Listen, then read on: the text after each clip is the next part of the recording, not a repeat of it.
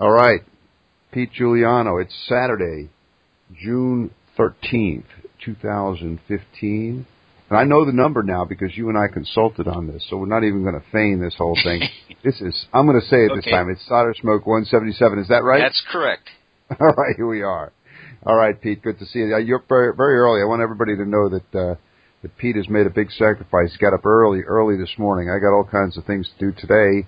Busy schedule. I've got a ham fest tomorrow, so uh, might actually head out to the Manassas Ham Fest tomorrow. But uh, we had to we had to juggle our schedules. But uh, thanks very much, Pete, for for for joining us today. Good, good thing I don't live in Hawaii. Oh my gosh.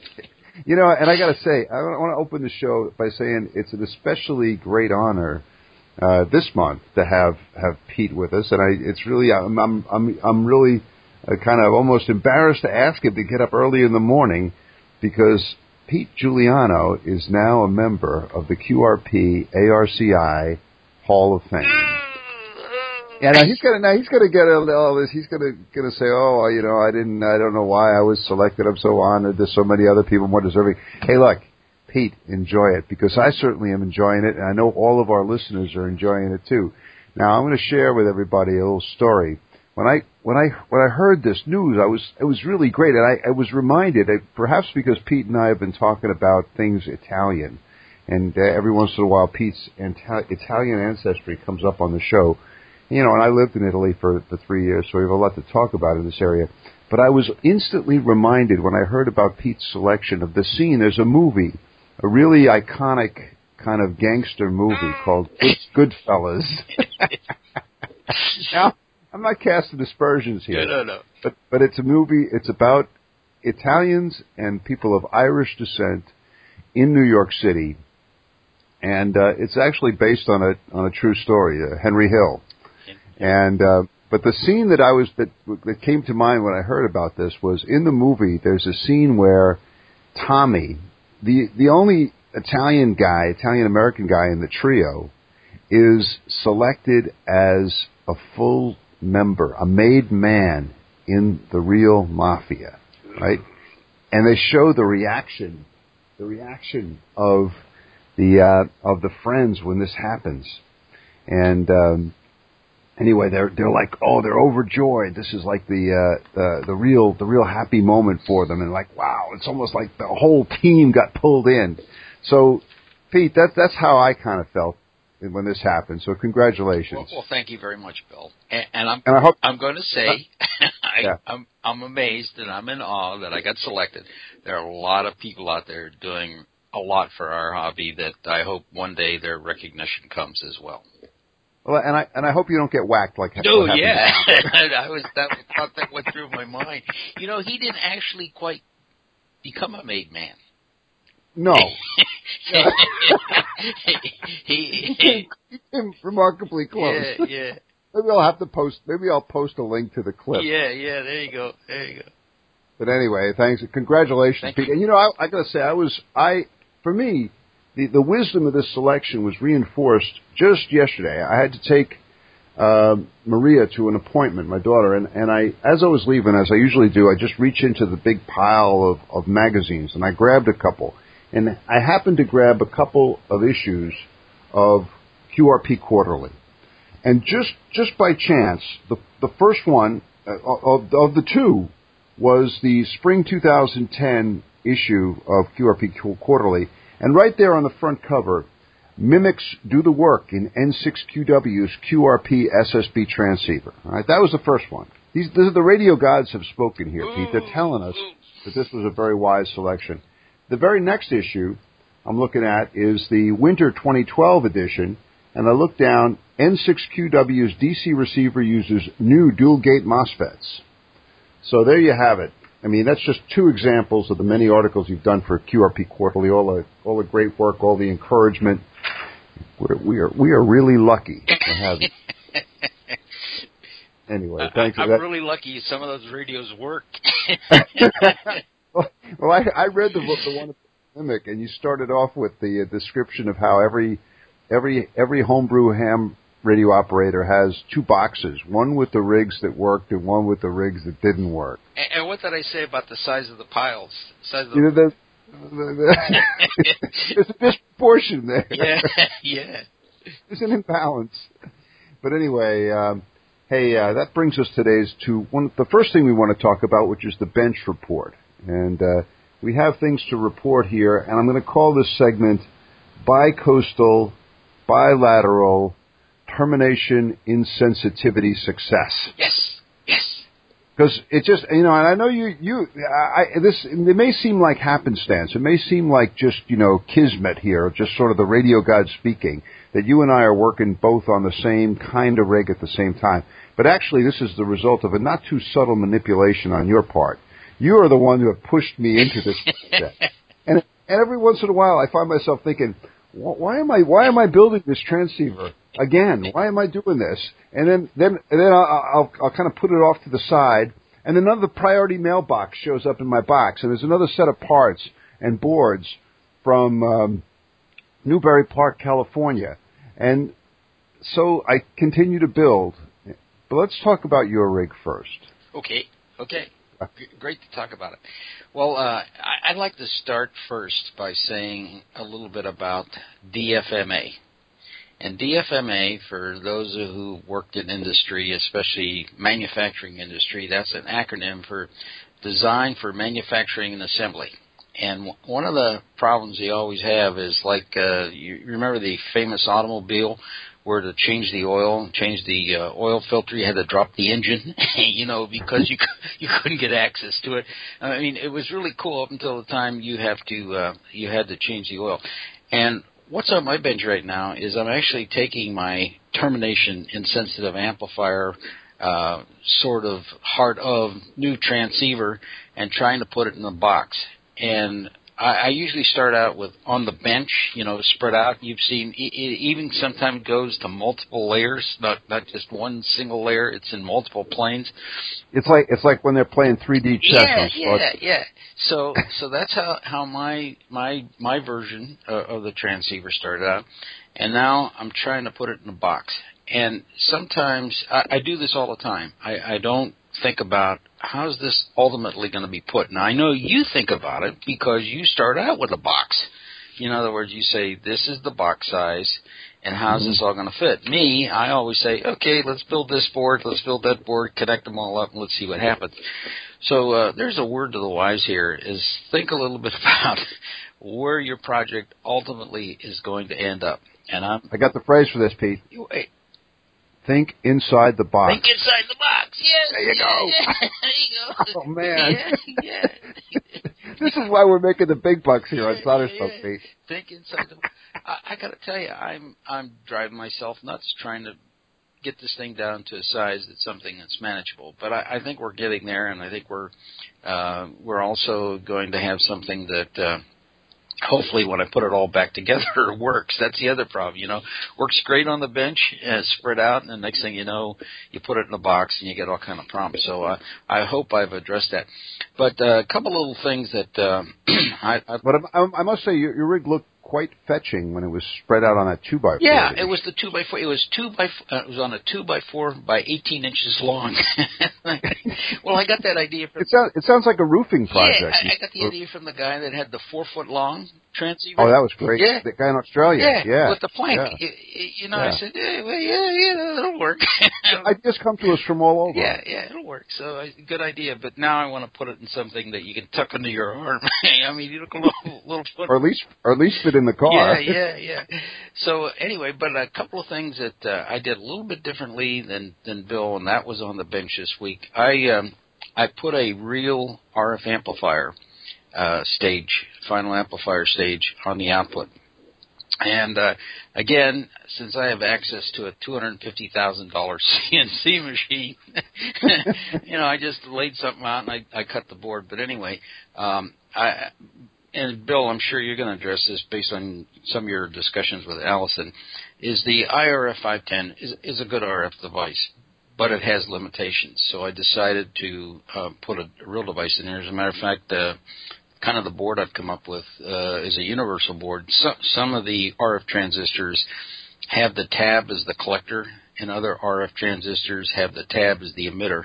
So I've designed this thing so I can put either one in there and you can connect it up and, and make it work. And I've used this uh, RF amplifier stage. I used it in the J Bomb, used it also in the KWM4. So I know it's a workable design. It's just I redesigned the board to make it a little more compact. So that's been on the bench. And so for the, about the next uh, week and a half or so, I'm going to try to put my version in, into some sort of reasonable size box. And I have as a goal uh, about three inches high, six inches wide, eight inches deep. So that's that's going to be the size. Th- that'll fit under your arm or in your car. so that's that's what I've been doing, Bill. Well, I, I, it's really cool, and I think one of the one of the things that we we got to let people know about here is that one of the innovations that we've been using in both these rigs is the what you said before, the termination insensitive amplifier. And this the title of this amplifier has provoked a lot of jokes, and it, you know people have written in saying, "Oh, is that when you know I, I the one I like best was when your girlfriend dumps you and you really don't care." Yeah. no, that's not it. No, no. Or, or somebody said when you get fired and you really don't care. No, no. It's uh, it's all about it, this. This came as a suggestion that Farhan made um, when I was talking when I was building. I think the first yeah the first BitX. I was trying to figure out what impedance figure, what number I should use when trying to match the uh, the crystal filter to the to the impedances at either end set by the the amplifiers in the BitX design. And Farhan came back and he said, you know, the next time you do one of these, you really should think about using uh, the termination insensitive design that Wes Hayward and Bob Kopski came up with in 2009. They wrote an article on it. And it's a really interesting article. I know you and I both been looking at it quite a bit. And I followed Farhan's advice, and I got the 2009 article. And uh, by you know these termination insensitive amplifiers, really what happens is um, the regular standard um, kind of plain vanilla BitX amplifiers are not termination insensitive. They're kind of termination transparent. That means that when you're trying to figure out what the what the input impedance looks like, well, it depends a lot on what's hanging on the other end. So, you know, you, it ma- that makes it more difficult to figure out how to match the crystal filter. It's especially difficult because the crystal filter has to match both ways. When you switch it around and go from receive to transmit, it's got to have that, that that impedance at either end of the crystal filter has to remain the same, and that's kind of hard to do. Not really hard, but kind of hard to do when you're dealing with a- amplifiers that are not termination insensitive. So what Wes and Bob did is they came up with a design that'll always be at 50 ohms at, at one end, no matter what you're hanging at the other end. And this makes it really good for uh, for matching the uh, the crystal filters in the center. So that was that was one of the innovations. And uh, the the amplifiers they look a little bit more complicated, but they're not that much more complicated. Uh, and and uh, I found they went together quite well. The other thing that's really cool about this article is that Wes and Bob provided a chart that, that showed the gain that you could select. And you could select a, a wide variety of gains all the way down from, from like 15 dB or lower. I think you could either even go down to like 8 or 10 dB all the way up to, to 30 dB. And so you, this depends basically on the selection of two resistors, a feedback resistor and a, and a, and a resistor in the emitter circuit. I'm, I'm sorry, the dog was going nuts. But anyway, we are saying that you could select the um, the impedances and by just picking two different resistors, and that makes it really easy too. So anyway, termination insensitivity, and then I took the other recommendation that you push. You pushed me in this direction too, Pete. This is the use of the SI fifty three fifty one. Oh yeah. Right. Oh yeah. And this we had to go against the conventional wisdom on this because everybody was saying, "Oh, there's problems with this chip. You shouldn't use this chip." They said there'd be phase noise. You you remember the phase Oh, noise? yeah. They were after you on the phase noise, and and then there was there was a thing called um, bleed over. That there's three outputs from this chip, and that the the the, the people were saying that well the output from one bleeds over to the other and it causes all kinds of trouble. But we persisted. You persisted in in kind of advocating for the use of this chip. So we went ahead and used it. So instead of building two different oscillators, a BFO and a VFO, I just put this chip in there and um, used it with an Arduino. I used the Arduino um, Uno R3, and that worked really well. But man, this thing came together. We built the, um, the I built three um, termination insensitive bilateral amps. I used a crystal filter that had been sent to me by Steve Snort Rosin Smith out there, also on the West Coast. This was from a Yaesu FT7. That was in there. Um, and then the rest of it was basically a kind of a the BitX architecture. I um, I used the same power amplifier strip that was in the original BitX, and that has a like a 2N 3N 2N 3904 pre-driver, a 2N 2218A driver, and then the IRF 510. I know there's all kinds of shortcomings and problems with the IRF 510, but I um, I always found that it worked out fine, so I, I, I stuck with it. And actually, I had more luck with this amp than I've had with others. What I did differently this time was I laid it out in a strip, a strip along, uh, all in a line. It's I have pictures of it up on the blog, but instead of having all these amplifiers kind of crammed up in the corner like I usually do, I just left enough space and I kind of put it along the back of the rig and I built a big copper wall. and then I put kind of shielding dividers between each segment of the, the amplifier chain. And I was doing this in the hope that I would avoid the dreaded amplifier oscillation syndrome. it worked. Yeah. It actually worked. So uh, that was that was really good. I uh, it, it it it was very stable. The other thing I did, and uh, this was kind of a little bit out there too.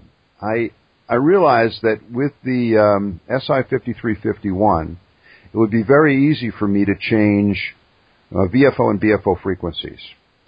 And from my experience with other BitXs, I realized that if I could just be able to change the um, the bandpass filter and the low pass filter at the output, I could really make it very easy to switch this rig to different bands.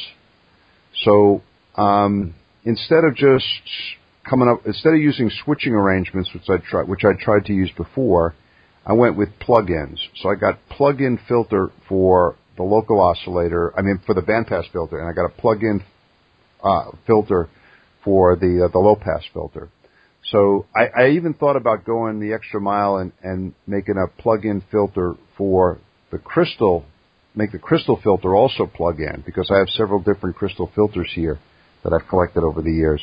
But I haven't done that so far. I, so far, I'm sticking with the nine megahertz uh, filter, and I haven't switched it to other bands yet. But we've got it going on uh, on on 40, and it's been a lot of fun. Oh yeah. yeah. Allison has been a huge help. Of course, there were there were troubles, there were trials and tribulations, and I, maybe just talk. Maybe I'll just go through, go through it a little bit, sort of lessons learned here. Um, um, the first thing I guess the first problem I had was I noticed that, that I had built too much gain into the transmitter section. Yeah, we had gone ahead and I think we had built it for like 24 dBs in each stage of the of the transmitter on the transmitter side, and I found that was way too much. That it was just the whole transmitter was just too hot with just a little tiny bit of audio going into the balance modulator. The thing was just going to like maximum output. But it was simple. I just went in and it took me about 15 minutes and I changed those stages from 24 dB. All three of them were changed back down to about 15.4 dB, and that that took care of that problem. Later on, I found out that the the receiver had too much gain in it too, because we have three stages of uh, uh, receiver amplification, and one of them, I mean, before the audio, and I found that it, that on 40 meters the signals were just kind of overloading that uh, that mixer. So uh, we had to get. I had to go in and just reduce the gain on the first on the RF amplifier. I had to reduce it down to 15 dB, and that took care of, of a lot of problems. Uh, hey, one thing I want to mention. I, I'm really pleased with the uh, transmit receive uh, switchover on this particular BitX. My others BitXs used. I used these these big clunky kind of like ice cube like uh, relays, and they're really big and clunky. Clunky is the word so when I go from transmit to receive, I hit the push to talk on those rigs, and there's just like clunk. And then when I release it, there's clunk, and it gets really annoying. On this BitX, I figured out how to use just three of these little tiny, small uh, 12 volt relays. They're double pole, double throw. I just used two of them. One is up near the low pass filter. and that serves two purposes. It switches the low pass filter from transmit to receive, and it also provides uh, uh, a relay control for the amplifier, for the follow-on amplifier that we'll talk about in a minute. The second uh, um, relay sits down by the low pass, by the bandpass filter, and that switches the bandpass filter from transmit to receive. And that also, the second part of the double pass, double pull, double throw, switches the 12 volts from transmit to receive. And these two filters, because they're, I get these two two uh, relays, because they're so small, they uh, when I go from transmit to receive, it's almost silent. It's really kind of cool. It's there's none of that clunk and thunk. So that was that was really good. Hey, no phase noise noted. Ooh, no phase noise. Yeah. No phase noise. So Pete Juliano was right about that one, definitely. And um, oh, uh, let's see. Um, let's see what else. Oh, the oh, one other thing I want to note. There's a product I want to recommend, and I've talked about this before. I got a roll of uh, copper foil.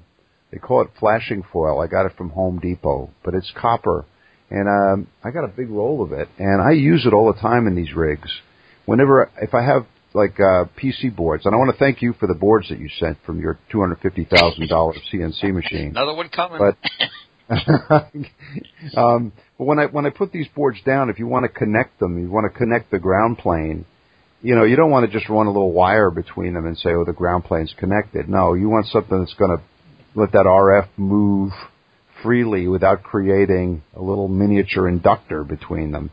So you just chop out a, you know, a two by two inch piece of this copper foil, and it, it solders very easily, and it creates, it kind of unifies the ground planes. I also use it for taking these wooden boxes, and I line the inside of the wooden boxes with copper, and then it becomes a metal box. So it's it's useful in many many many ways. So it's one of those products. If you're in Home Depot, look for the flashing, the copper flashing.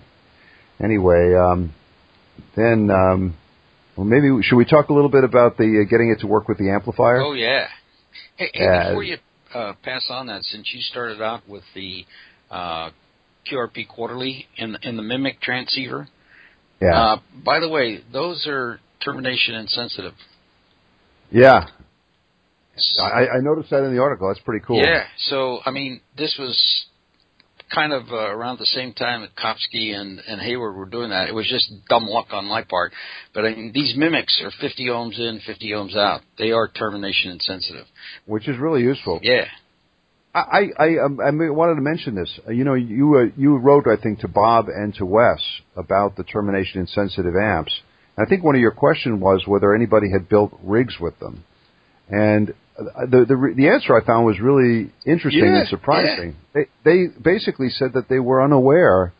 Uh, they they wrote the article in 2009, but then were unaware of anybody actually using it to build rigs. They said they'd gotten received some inquiries, but nobody actually building a rig, which I found surprising. Well, actually, Hayward said that. Then Kopski said he knew one, and it's our friend Tom. Tom Hall yeah. up in New York City. Yeah, A, uh, yeah, and, AK2B. and he, uh, yeah. AK2B, yeah he um, and he built one, and then then so I I realized that in terms of homebrew rigs with with these kind of amplifiers in it, we might only have three. Actually, two. Tom is taking his apart. He told me. Well, yeah, had, yeah, yeah, yeah. So we, we call that termination in TIA, TIA one. Yeah. Yours is TIA two, and mine is TIA three. And I said that yours has to be called a ZIA. ZIA, yes, yes. Because TIA, well, it's a little yeah. inside joke. And we're TIA, talking with our hands. moving our hands now, but TIA also means aunt, aunt, eh, like your aunt, yeah. your aunt Sal in in Spanish. But in, in if you were to say it in Italian, it's Zia yeah. with a Z. Yeah, yeah. It, so it's a Zia amp in, in, in Mr. Juliano's case out there. But um, but then somebody wrote in and said, "Hey, wait a second. No, there are more of these out there because Farhan's Minima uses a termination insensitive amp, and that that's correct. It, it's true, and I hadn't thought of that. Maybe the reason I didn't think about it is because I think Farhan's Minima, the original design, only had one, and which you know, it's, which is fine. But I, I think what we were thinking about more is where you have a situation where you have the crystal filter, and you have a, a TIA amp at at either end. That's what we were talking about. So I think the the folks who pointed out that the Minima uses termination insensitive amp is they're correct, but um, we have to but I think what we were just thinking about was a different kind of kind of configuration. But um, anyway, yeah, Viva La Tia. Yeah, there you go. There you go. they're, they're, they're really useful. Um, okay, so then I got I got the uh, I got this thing working, and I was making contacts with it, uh, and very very pleased, and and uh, making contacts at about seven or eight watts on 40. I was getting good reports. I wasn't getting any of the uh, any of the the shaming or the the peer pressure or the bullying that I got on my previous foray onto the uh, the uh, exalted enhanced audio 40 meter band. But this time everybody seemed to like it. But I, you know, I got to admit something, Pete. I, I didn't. This time when I went, the first time I went out on 40 with the rig, I kind of kept it quiet that it was homebrew. Ooh. Yeah, because you know what I discovered last time was that that you're almost asking for trouble if you start out by saying, "Hey, I'm trying out a new homebrew rig," because then they all seem to want to. So let me see what I can find wrong in that yeah. signal. Whereas if you don't mention that, they're just going to say, "Yeah, it sounds good." But if you say, uh, I'm running a new homebrew rig, it seems like they're going to say, well, let me pull out my uh, magnifying glass and see if I can find an imperfection in your signal that I can attribute to your silly attempt to homebrew a radio, which we all know in the modern age is an impossibility. Nobody does that. Nobody does that anymore. You can't do it. You Yeah. can't. The rigs are too complicated. anyway, uh, so so I kind of kept that a little bit under the radar, and uh, that was wise because I think it, it it was it enabled me to get get a sense of whether this thing was misbehaving the way the previous rig had on 40, and I concluded that that it was not. That it was okay. It was ready for prime time. At least the exciter was. hey, Bill, just, So- just a quick question here. Do you find it kind of cool you can dial in the frequency and it's actually on the frequency? Oh yes, that's really nice too. And I, I find myself, uh, Pete, doing what I was making fun of just a few short months ago, and that is only selecting whole integers of kilocycles, right? So none of this seventy-two thirty-one point two. No, no, seventy-two thirty-one. Thank you very yeah, much. Yeah, yeah. And I only do it that way because there's there's no need to upset people Yeah, unnecessarily, Yeah, yeah, yeah, you got it. freak them out. Uh, so I, I'm doing that, yeah, and that is that is nice. Although I got to say, uh, the, the software that I'm using right now, I have it set up so that it it uh, changes in 200 hertz increments, right? Because I could change it in 1 kc increments, but sometimes I find myself wanting to tune the guy in a little bit, and not everybody does the whole kc thing. At at 100 hertz, man, it takes it takes a lot of dial turning to move from one end of the band to the other. 200 hertz, about half that, but still quite a bit. So Tom Hall up in New York is going to take. Uh, he's going to do something for me. He's going to take uh, Thomas LA3PNA's code, and he's going to add a feature where I could do the indent and change the increment from the front panel. It's I don't know if people understand what we're saying, but on a lot of the software for the SI5351, if you want to change the like the tuning increment, you you just press in on the dial and then you could select tune up there. Somebody's coming in on my rig there. Uh, you could change at 10 hertz, 100 hertz, 1 kc, you know, 2 kc, 10 kc. You could even change in megahertz increments, which is a really use, useful feature. The software that I'm currently using doesn't have that. So the only way I could change that increment is to to go in, change the code, and reload the um, reload the code into the Arduino. But Tom's going to modify that for me so that we could uh, so that I can uh, change that at will. But it is nice to dial it in. Yeah, yeah. Yeah, Yeah. you know, the, just a word here. If someone's using the SI fifty three fifty one and are wondering why they're not on frequency, there is a little calibration routine that you got to go through initially with your SI fifty three fifty one, and you got to find out where it is. And once you get the calibration right, it'll always be on frequency. But you could be off hundred hertz because you didn't go through the initial calibration step. Well, I just stayed with the um, whatever Thomas had in there, and it seems bang on. Everybody's nobody's complaining, and they would let you know on tour Oh, if you yeah. Oh, a bit off because you know the standards are quite high. Oh yes. They're enhanced. Uh, anyway, okay, so we got the exciter working, and then I said, all right, now let's now the real the real acid test here. Let's see if I could make this thing work QRO. Now we got to we got to be careful here because of your newly exalted status in the. so let me make it clear. I am the one talking about amplifiers. Okay, I am the one talking about QRO. This is not Pete Juliano of the QRP ARCI Hall of Fame. He is an innocent bystander here, and I don't want any talk about rescinding awards oh, yeah, or, yeah. Uh, or, or or whacking or anything yeah, like that. You Transgression. Gonna whack I am the one pinning the coax. Yeah.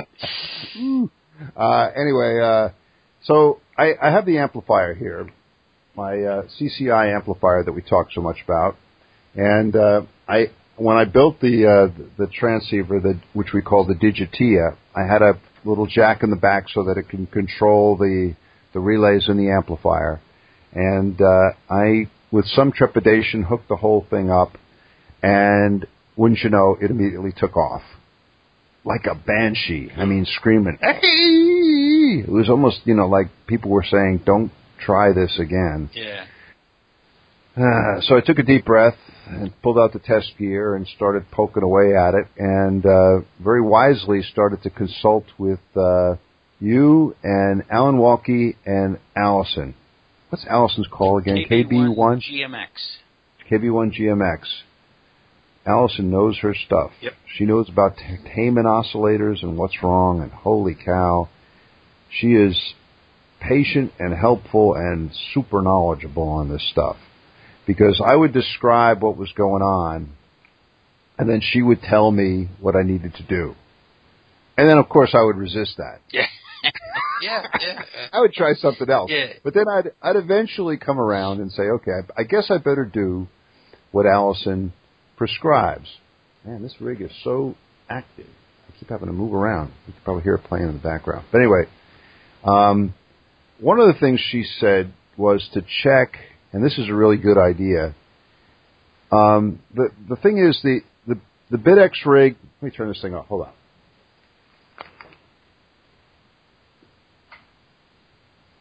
You're just trying to impress us how sensitive your new radio is, right? I know, no, I know. It's, I can't even I can't even turn the AF gain down. I have to actually power it down.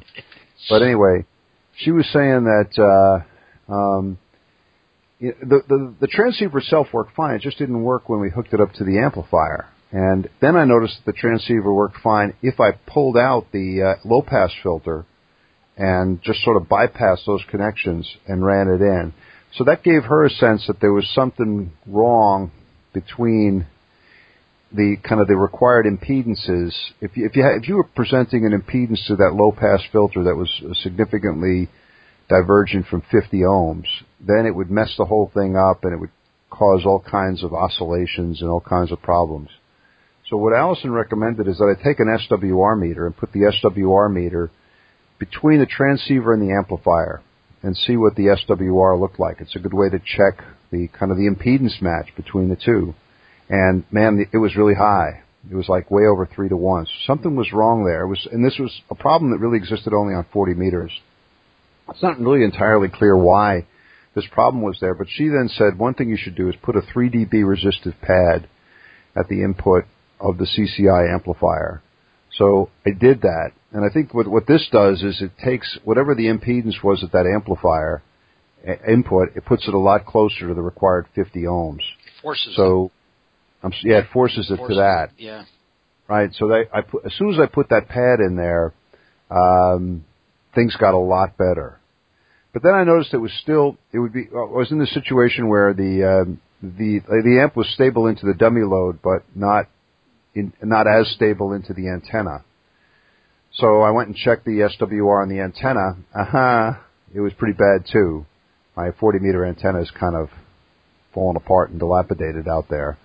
So it's maybe way off tune. And anyway, I, I got a little uh, little transmatch and, and tuned it down to to one to one, so I'd have a 50 ohms there too. And once I did that, everything was was fine. So uh, happy days here, Pete. We got this. Uh, the rig yeah, is yeah. working. It's putting out about 140 watts. Uh, I worked a bunch of people on 40 meters last night, and there were no negative comments. Everybody said it sounded great. One guy said to me, and this guy was on a TR7. He He said, "Man, it sounds just as good as those enhanced audio guys up at the top end of the band."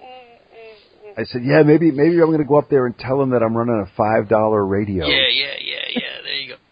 Hey, hey, before you you leave that subject, you know, um, this this goes back to the early days uh, when guys were connecting up uh, transmitters and transceivers to uh, linear amplifiers. There were some critical lengths of coax uh, like they didn't want you to do any more than three or four feet from from the transceiver to the linear amp. This goes back to the tube days, and one of those problems was you could get enough coax in there to upset that uh, input impedance, and there were some yeah. critical critical lengths. So th- this you're experiencing the problem today, but this is not a new problem and and they would say yeah. cut cut your coax, cut a foot off your coax, you know. You know, I I I, I hadn't thought of it. That might have been it. Yeah, you know, you know, could you, be something because I am now running. I got about three or four feet between, so you never know. I mean, for whatever reason, it yeah. was looking it presented a weird yeah. kind of impedance there. So. uh Anyway, we uh, we got it solved with the 3 dB pad. Was well, the interesting thing is, so I, I when I put the 3 dB pad in there, I, I realized that I put it in in such a way that it's it's in there even in receive. In other words, I put it on the outside of the relay, not on the inside of the relay. It was a lot easier to do that. Oh, yeah, yeah. If I was to put it on the other side, I would have to rip the amplifier apart, and, and that would have been a, a lot of work. So I, I momentarily thought, oh man, I'm gonna, you know, I'm losing 3 dB on receive, but it doesn't matter. Yeah, yeah, you got enough gain. It's, you got enough gain, and if you can hear the the noise floor, it doesn't matter. And so I left it in there, and so when I go to QRP, I'll be 3 dB more in the QRP direction. Oh yeah, there you go. there you go. I'll be I'll be half an S unit more QRP ish. With more presence. I hope this helps redeem me with the uh, with the QRP uh, community. Yeah. Anyway, so it's been a good project, I'm really enjoying this thing. And I uh, and uh, I have it. I have more room on the bench now. Um, what you said before was something that's important: is access to the uh, to the to the circuitry. That's one of the reasons I like these wooden boxes because you could just pop the top and everything is very accessible. And I, I made some room on the bench. I moved the HT37 and the Drake 2B a little bit further down. I didn't have the heart to take them off the bench, but now I have uh, I have like three bit X's in a row here. It looks uh, it looks kind of cool. All, actually. all in the same kind of box, right? All in the same box. Yeah, yeah, kind of cool. Uh, the, the Michaels box. Yeah. Hey, hey before you uh, uh, move off into something else, I just wanted to comment about you. You were saying putting it on other bands, and uh, for people that are contemplating uh, building this rig, you know, it's it's probably best to start off with a single band. you know, don't don't tie your one arm behind you and, and get one band working. But later on in the software, uh, it, it's possible to, to to just throw a switch and you don't have to reprogram uh, the uh, SI5351. It'll it'll switch the bands, and all you got to do is put the right plug-in coils in. So I mean, keep that in mind. Uh, you going downstream, you can modify the code so that uh, if you want to switch bands, you just throw a switch. And uh, you're on a different band and just plug in a set of coils. But I think that's really cool that you, you've got a, a USB port right on the front of your radio. So if you want to make any software changes pretty easy. Yeah, I've, I've already done it. It's very satisfying too. You just uh, take the cable, sit there. I wanted to change the uh, the tuning increment, and I I did that. I wanted to change the uh, the startup frequency. I did that. I even wanted to change what it says on the front panel there, and now I have it, it cool. It says N2CQR Digitia. Cool. Ooh, man, very cool. But thanks to everybody who's who's been supporting this effort, and I'll go through the list. Farhan for the idea, the whole BitX concept. You for providing the boards. Your son for giving you that two hundred fifty thousand dollar CNC machine. Yeah, there you go. Uh, Steve Snortrosen Smith out there in California for sending the uh, uh, the filter along. Thomas in Norway for the for the code going in there. Uh, Tom Hall up in New York City for all the help in getting the uh, the the um, the uh, the microprocessor, the microcontroller, and the SI5351 going. But uh, hey, it's it's really kind of cool when you have these little inputs from from all over the country and all over the world. It's an international radio. International Brotherhood of Electronic Wizards, yeah, Pete. Yeah. That's what we're talking about yeah. here. Really cool. Speaking of which, the new Minima.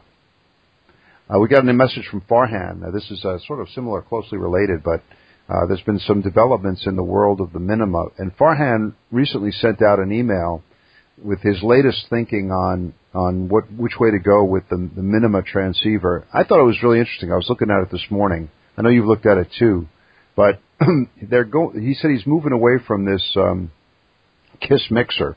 They had a KISS mixer that used two JFETs, and they ran the the RF right from the um, from the uh, low pass filter right into this uh, this kind of different mixer.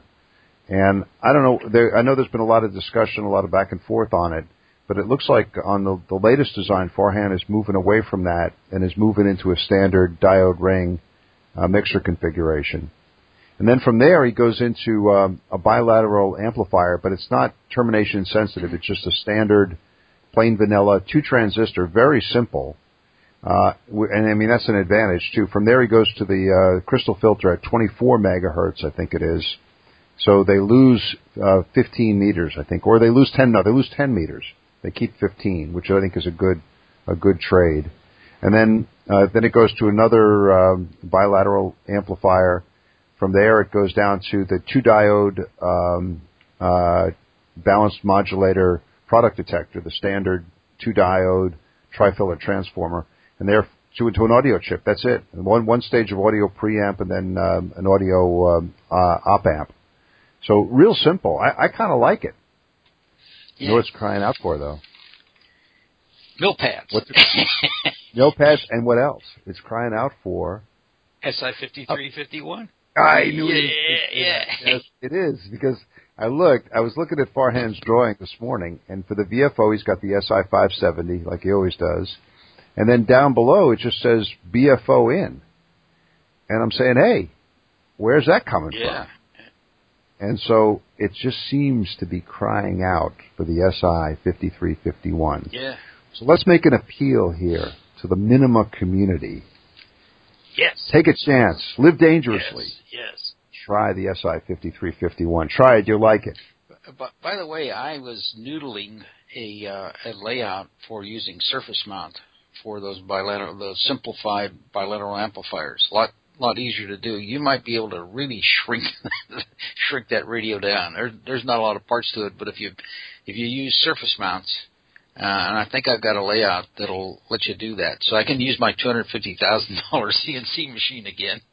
Well, listen, you know what I was thinking about doing? You had sent me a, a number of boards for the uh, Digitia with the termination insensitive amps, but you had made the pads really small. Oh yeah. and I and I chickened out. I said to you, I, look, I can't solder stuff that small because I would have to jam all the components from, you know, each of the, uh, each of the, listen, each, put it this way, each amplifier block of the termination insensitive amp has six transistors in it. Three on the top, three on the bottom. Three for transmit, three for receive. But this one that, that Farhan has for the Minima has a total of just two. One for transmit, one for receive. So I could take those little blocks of uh, mill pads that you sent, and I could definitely get that new minima, minima, minima, minima amplifiers in there.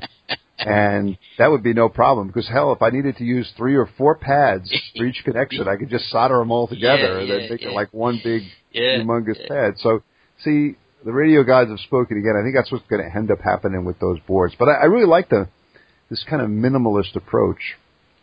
But I think the SI 5351 will be the kind of the game changer with, with this rig because it'll you could make it really small, really simple. It would work really great. You could determine the gain. Um, I think it'd be especially good on on 40 meters where you don't need a whole lot of gain. And uh, uh, this could be interesting. So that might be the next project. Okay, I'm going to plant a seed, an eight by two display. Eight by two it makes it really small, and, Oh, and yeah. then you could use a Pro Mini, which really gets the size down. So you you could make that thing really really compact. Eight by two, cow. eight by two, and the Pro Mini. Yeah, Oh man, That'll work. you're going small. This is really good stuff. yeah. Hey, hey bef- All right. so I'm not remiss. I want to talk about SCD, so we don't forget that in Oh, the program. SCD. Oh yeah. All right. Listen. Okay. The the, the Shameless Commerce Division. Thank you for reminding me. Um, I guess one of the things we should talk about this week again is the uh, the book Us and Them. It's a good summertime read. It's good for the whole family. I'm I'm getting people who are writing in saying, "Hey, I read the I read the new book and I passed it to my spouse." And they like to chew. So it's it, it's kind of a explaining kind of the, the backstory on solder smoke uh, to the uh, to the to the, to a wider audience. I, I think you'll like it. It's available. But you could see it. There's a link to it up on the soldersmoke.blogspot.com page. Um, and also, we want to. Wow, it's really been great. People who are going to Amazon go through the Solder Smoke blog page, and it it really helps a lot. So again, when you Ka-ching. think cha-ching, Bezos and the suits from Amazon sending us money, Yeah. you're going to buy anything from Amazon, do it through the Solder Smoke page. If you think Amazon, think Solder Smoke. And uh, just go to the page. You'll see a little link to Amazon up in the upper right. Start your search there, and uh, then we'll get a we'll get a piece of the uh, of the Amazon money. I think of it as a solder smoke, a rebate to solder smoke, Yeah, right? you go. And it doesn't cost you anything, but it, they they send us the money, and we use it. We we use it for radio stuff that then we then talk about here on the show. Software, your big software program, so we could That's have good audio. That's which is very important. Right? Absolutely. All right, so concludes the Shameless Commerce Division. Thanks for reminding me. Hey, um, one thing I wanted to mention is um, um, Mike KL7R's website. Uh, I got word uh, a few weeks ago that the, the site had kind of disappeared, and uh, uh, a good friend of ours, Jim W8NSA, previously AL7RV, a longtime listener, wrote in and said that he noticed the site went down and he just took it on himself to put it back up again. So most of the the, the site, most of Mike uh, KL7R's uh, site is back up on the internet, and I have a link to it on the blog, and you'll you'll see a picture of Mike there at the helm of a of a boat, and then down there is the new link. A lot of good information in there. Every time I go back, you know, it's amazing. He was he was really advanced and and and, and had a good way of explaining things in in videos and web pages. So all that's still there. Thanks to uh, to Jim AL7RV. What else going on, Pete? Well, you know, uh, I think uh, now that you've got the uh, the the new transceiver going, you need to expand that to other bands. so, to, today, uh, tomorrow, you're going to a, a Hamfest. Is that right? I, I, I believe I'm going out to the Manassas Hamfest. Armand is going to be out there, so we're going to see our friend Armand and uh, a big Solder Smoke listener. Hope to see him and some of the other folks. So, what should I buy out there at, Crystal at filters. Find another crystal filter. Armand gave me one last time we were at the Vienna Wireless Hamfest. Yeah. He gave me one, and I have one of the Heathkit crystal filters sitting here, and he gave me another one. But you can never have enough crystal filters. so, so if you spot Well, another, you spot another nine megahertz, that's a really, really good, good frequency. The only thing that uh, nine megahertz uh, shorts you on is, uh, of course, 17 meters. Not a real That's good right. idea to put that on 17 meters. But all the other bands, you know, you could uh, you could come up with uh, uh, some more radios. You're gonna have you you have enough boards now to build another another. Another half dozen radios. Yeah, yeah. So you might as well you might as well find find some uh, some stuff. Hey, I just did something there. I said radios, and this is discussion. Yes. We call them rigs, Yes. or we call them radios. Yeah. The rig here is homebrew. The rig here is, yeah. I, I, I, I we we've been having a discussion about this with our um, expert on the radio lexicon, Steve Silverman. I think he's our lexicographer. Lexicographer. Yes.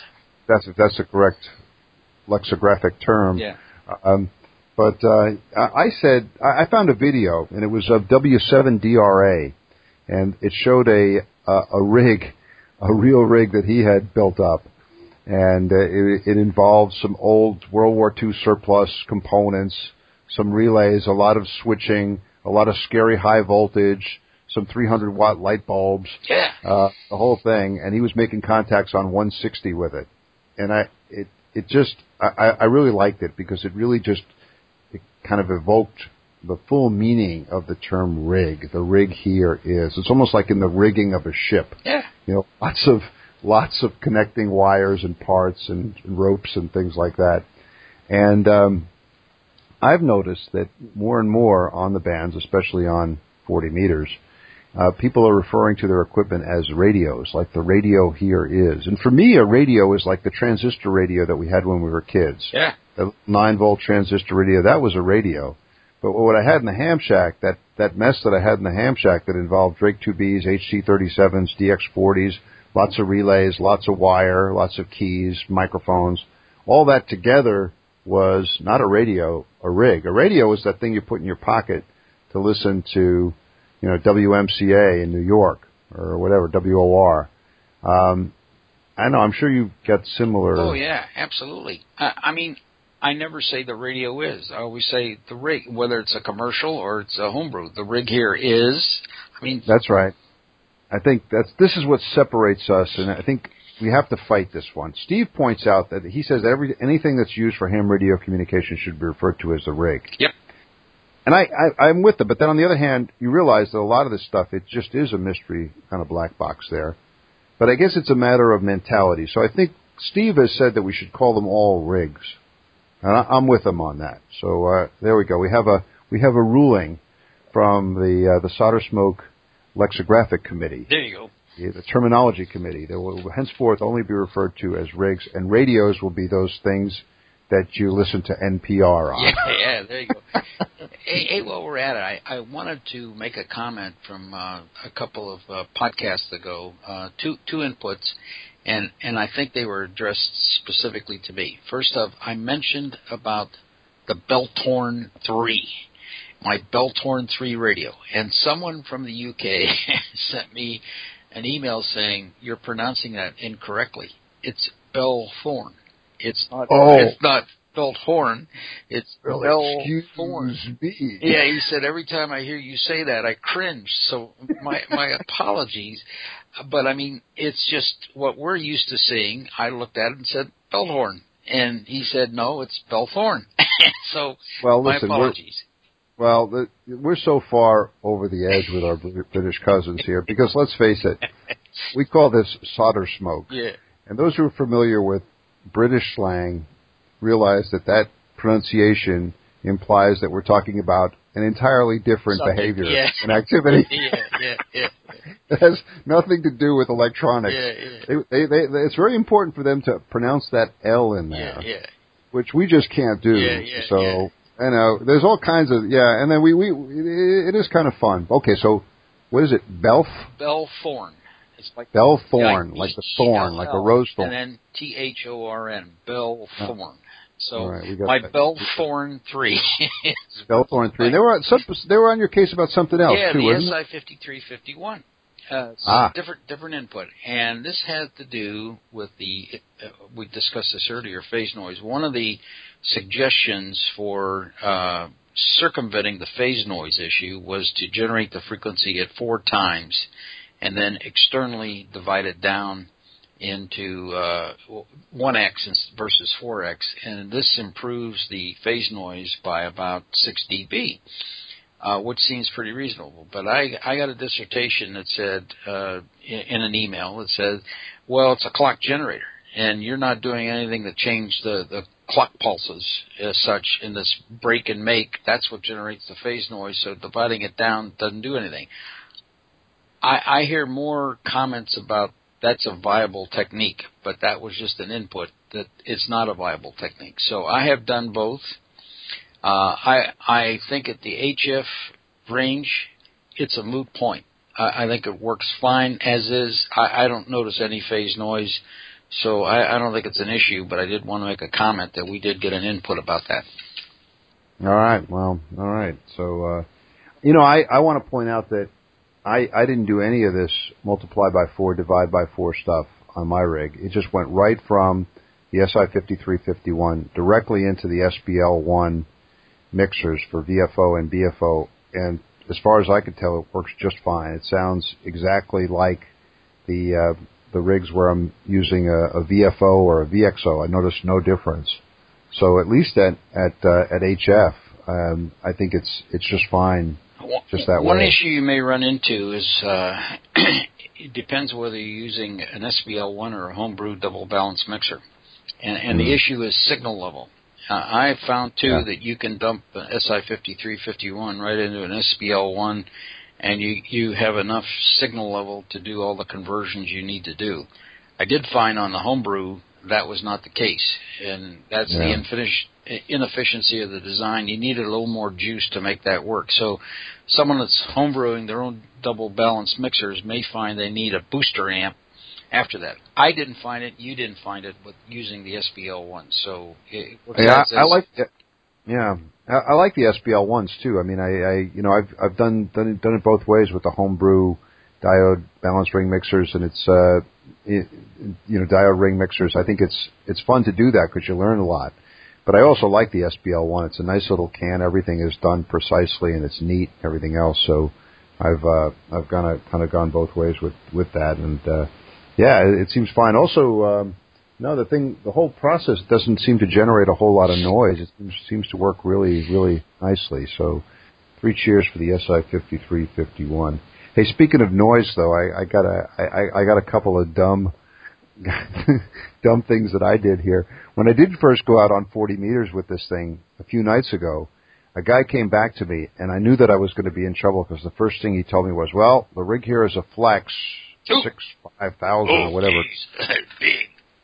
I didn't tell him I was running home brew, but he, he said to me, "But you know," he says, "I'm I'm hearing some some AC hum on your signal." Hmm, that's unusual. So you know, okay, I thanked him for it, and I said I'd check into it.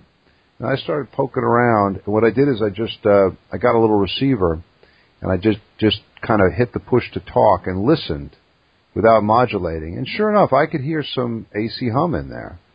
This is weird because I'd never had this problem before with the Bitexes. What, what what the heck's going on? I briefly thought it might have been noise being generated by the SI fifty three fifty one because that's the only thing really different here. Um, but I poked around, poked around, and, and then I realized, nope, it was it was coming in through the mic amp because if I would ground as I was listening, if I would ground the input to the mic amp, the, the hum would disappear. So I'm thinking, what is this? What's going on? And then as I'm looking at it, I realize I've built a little shelf that I have the uh, the BitX rigs on, and the uh, the power supply, the little 12 volt power supplies that I use, was directly under the rig. Wait, directly under the mic amp, right? And they've got transformers in there, right? So no matter all that copper shielding, that's good for for for voltage shielding, but it's not going to stop the magnetic field. So the magnetic field from that transformer was just going directly up into the circuitry of the mic amp, and sure enough, that's going to produce it. So I reached under and I just pushed the the power supply back further on the shelf, further away from the mic amp circuitry, and as I did it, I could hear the the AC hum just disappear. Yeah. yeah. So sometimes things are just a matter of layout and where things are placed. You know, it's interesting because we've virtually all seen that. Um, about I don't know six seven years ago, I discovered I was having that problem with an Astron. even though the Astron had a metal case on it, supposedly yeah. shield the magnetic, you get near that thing, you could you could pick it up. So I, I came up with a uh, device that's uh, like the Anderson power pole. I, I I just came up with it. So it's a distribution thing that separates the DC power supply by about six feet. So Mhm. then I have a distribution panel that goes into the power supply, and that six foot just you never never see any AC hum. But I it was like two feet away, and Mm. and you found if you moved the radio ninety degrees, it would go away. It was on receive. You could hear it on receive. Just move the Wow. radio, and it would go away. So that that's a very common problem. As a matter of fact, Well, yeah. Allison mentioned that in one of her emails to you. Say, hey, make sure your power supply is not. Yeah, yeah. Well, I you know I had a similar problem with the um, you know with the the rotor controller on the on the BitX 17 when I had the rotor controller close to the rig, things would it would take off on me, and I was trying to figure out where the where the feedback was coming from, and it was coming back through the um, uh, through the rotor control wire from the antenna, and all those coils in the motor of the rotor controller were just linking into the into the circuitry of the BitX 17, and I moved the thing about a foot away, and it, and the problem was gone. So things, these are things you have to watch out for. Um, I, I, one other thing I wanted to say, I mentioned uh, about hooking up the little uh, transformer, uh, the little transmatch to get the SWR down. This is a real kind of lazy solution because one of the other options was actually to go out and fix the antenna. but that would involve going out in the heat and throwing wires up into the trees It's on a ladder. and all that kind of stuff. So uh, out came the transmatch, and we took care Well, of that. Well, you know, there's a good reason for that too. Uh, if you've not installed any feedback circuit on your EB63, You have a situation you smoke your transistors in there. So it's, it's a really good idea you got the transmatch so that that your amplifier is lo- looking at 50 ohms. I could brag too that now that the SWR is one to one. Yeah. Even though it doesn't change anything, because the situation on the feed line and the antenna is exactly yeah, the same. Yeah, but in the shack, in the shack. hey, I, I got a piece of advice from a guy, and I guess this moves us kind of into the mailbag ceremony, uh, portion of the show.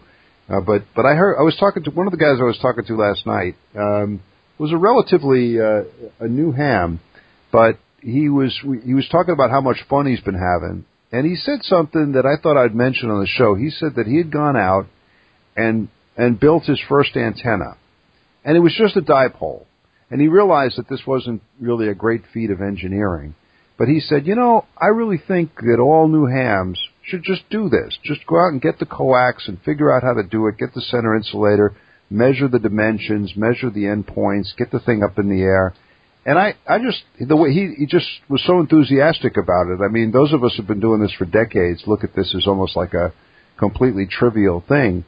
But I, I just want to mention anybody out there who's new, who's sort of like fooling around with the uh, uh, the Michigan Mighty Mite kind of projects in the antenna realm. Now that we're in summertime in the northern hemisphere, yeah, build a dipole. I mean, make the antenna. You'll be amazed. People people think you have to have some big expensive collection of aluminum up in the air. No, uh, a, a dipole, well placed, high enough above the ground, properly tuned, you'll work the world with that thing, and you'll have a sense of accomplishment. You will have built an important part of the station. It's not quite as satisfying as building the rig, but it's it's in the same sort of ballpark. So if you, if you haven't built an antenna, get some wire, buy some coax, get some open wire feed line. Better. This guy actually made the open wire feed line. That was cool. Ooh.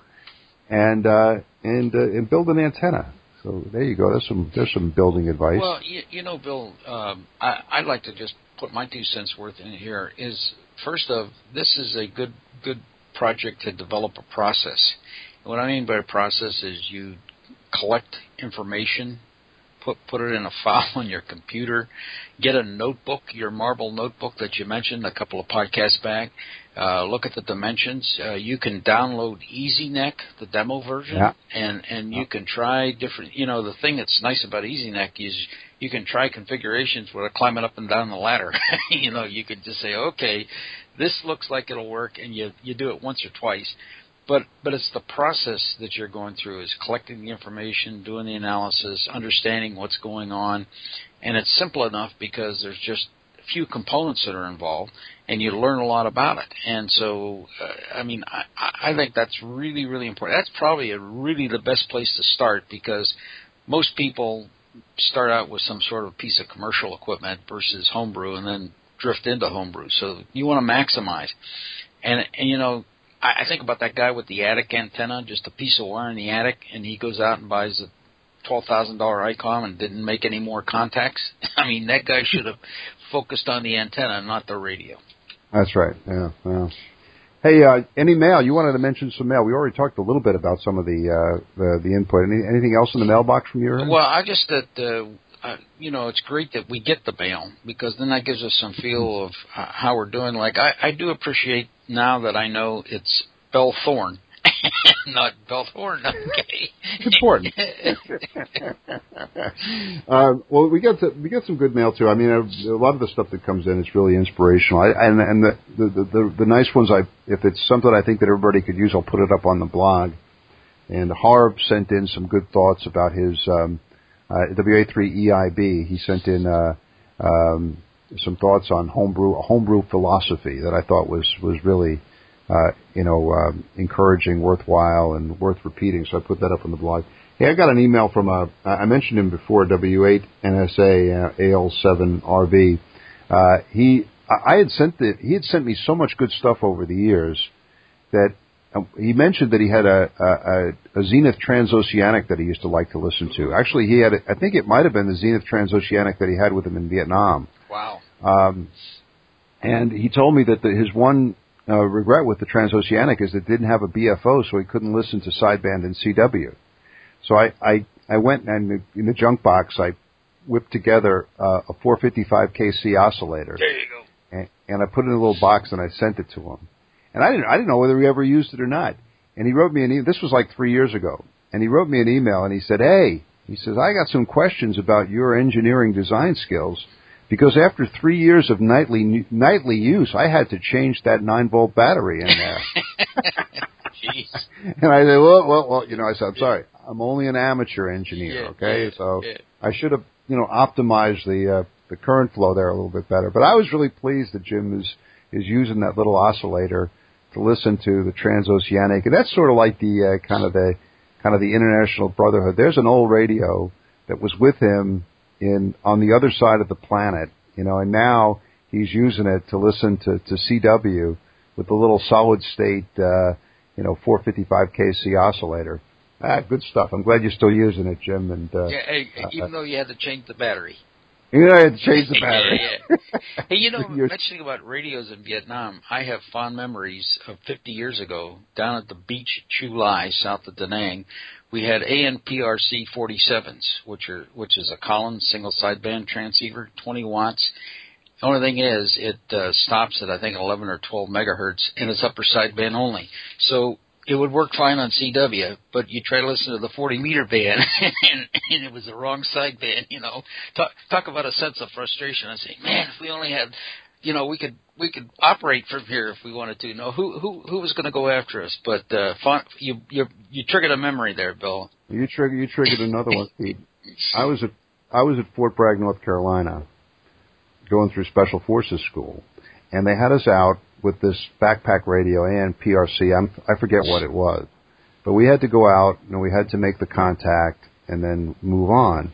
And I said, "Wait a second. And I realized that the frequency they had us on was very close to the 40 meter band. So I took that thing. I guess the statute of limitations has expired. And I swung the dial up to like 7040. And I put that key. They were amazed. Leg they didn't know key, I, leg key. the leg key. Yeah. I called CQ on 40 from the Uwharrie National Forest, and a guy answered. there you go. we had been in the woods for a long time, so all I asked him to do, I, I sent him my my parents' phone number and said, call him and tell him I'm doing fine. and that was it. So I actually made a made go, a, made a CW contact. Yeah, using the military rig. I'm sure they'd lock me up or something yeah, for that. yeah, yeah. It's been a while, so I, I think we're okay. All right. Hey, listen. Final. I guess the final thing to talk about here, and I guess this is a good way to wrap up. I don't know. What does your shack look like when you finish a project? When you get to the point where the trans, are you one of these folks who keeps the the shack neat throughout? Because I got to tell you, when I come to the end of a project, I look around the shack and it looks like there was some sort of electronic bar fight in here. There's parts and bits of wire and tape and solder globs and papers and banana peels and all kinds of other junk. I really have to say, okay, I have to take a cup, an hour or so just to kind of excavate and organize because I don't do that when I'm in the course of the project. Is this- same story Does this sound familiar? I, I was working yesterday. I was cleaning up yesterday, yesterday, and I was cleaning up only so I could get enough space to work on the box. Well, I, I'm yeah. I think this is a, a, a pretty common thing. I, I I'm reminded of the uh, the QRP book by NI, NA5N, and on the front cover he has this really picture of this really pristine workbench with the rig and the test gear and the box of parts and the schematic and everything's very antiseptic. It looks like something out of a NASA clean room. And then if you look on the back, the back cover, it's the same picture but like real world yeah, yeah, yeah. and it, it's it's considerably less uh, yeah, NASA-like. Yeah, yeah, yeah.